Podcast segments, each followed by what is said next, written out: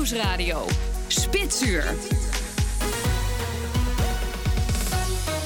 Roos Abelman. Het is 5:02. Fijn dat je luistert. We gaan het hebben over de politie en bevoegdheden om vermiste personen op te sporen.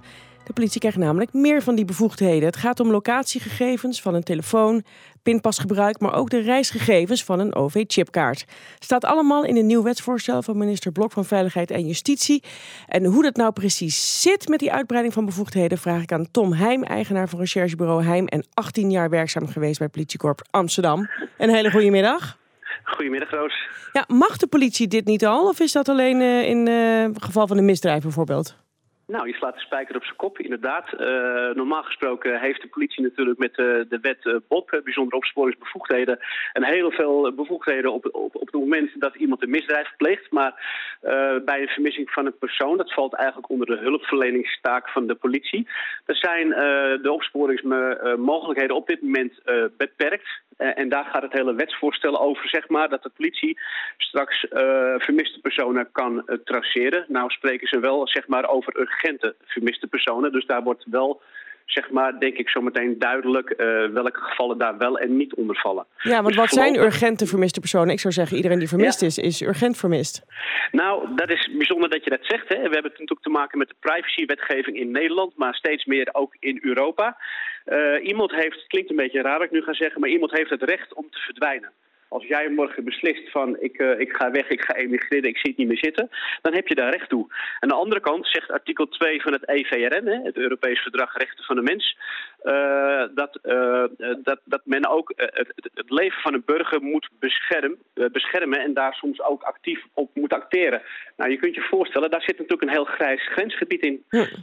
Dus hebben we het dan over vermissing van minderjarigen of verwarde personen misschien? Ja, nou precies, dat denk ik. Bijvoorbeeld, ik heb onlangs afgelopen jaar een vermissing meegemaakt in mijn particuliere sector. Het was iemand die, zeg maar, een paar keer heb aangegeven een einde aan zijn leven te willen maken, maar daar toch elke keer weer bovenop kwam. Ja, vervolgens dan wel een afscheidsbrief neerlegt en vervolgens verdwijnt, ja, dan heb je inderdaad, denk ik, te maken met een urgent geval. Ja. En alle andere gevallen zal de politie telkens het verhaal moeten aanhoren onder welke omstandigheden hij of zij is vertrokken.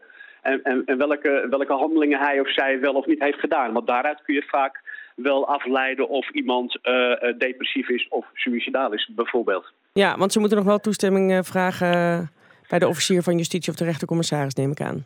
Ja, dat zijn al inderdaad zo die getrapte bevoegdheden. De officier in eerste instantie. En bij vergaande inbreuk op de privacy komt daar inderdaad de rechtercommissaris bij kijken. Natuurlijk een prima zaak. Ja, en als je nou zegt het mag, wat kan de politie dan doen? Nou, de politie wil eigenlijk altijd iets meer, zeg maar, dan de officier van justitie. De politie zou graag willen historische telefoongegevens, printlijsten bijvoorbeeld, plaatsbepaling. Hè, want je kunt natuurlijk naar aanleiding van het signaal van een telefoon dat hij uitstraalt, kun je een plaatsbepaling lokaliseren, bankgegevens. U zei het net zelf al, OV-transacties, camerabeelden, doorzoeken van computers, nou, noem maar op, gegevens misschien rondom social media.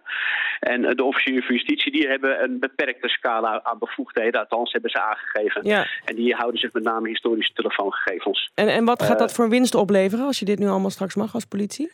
Nou, dat lijkt mij eigenlijk bijna voor de hand liggen. Want op het moment dat je het hebt over een casus die ik net heb aangegeven, dan is het wel heel erg belangrijk dat je snel kunt schakelen.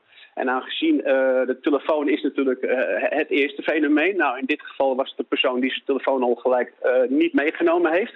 Dus dan heb je al eigenlijk al de eerste uitdaging. Maar dan heb je natuurlijk vervolgens de volgende stap met heel veel camera's. Er komen steeds meer camera's, ook private camera's die worden aangesloten op het netwerk van de politie. Dus ja, je hebt wel een aantal mogelijkheden om toch sneller een persoon in dit geval op te sporen en die hulp te geven omdat hij dat nodig heeft. Dankjewel, Tom Heijm van Recherchebureau Heijm.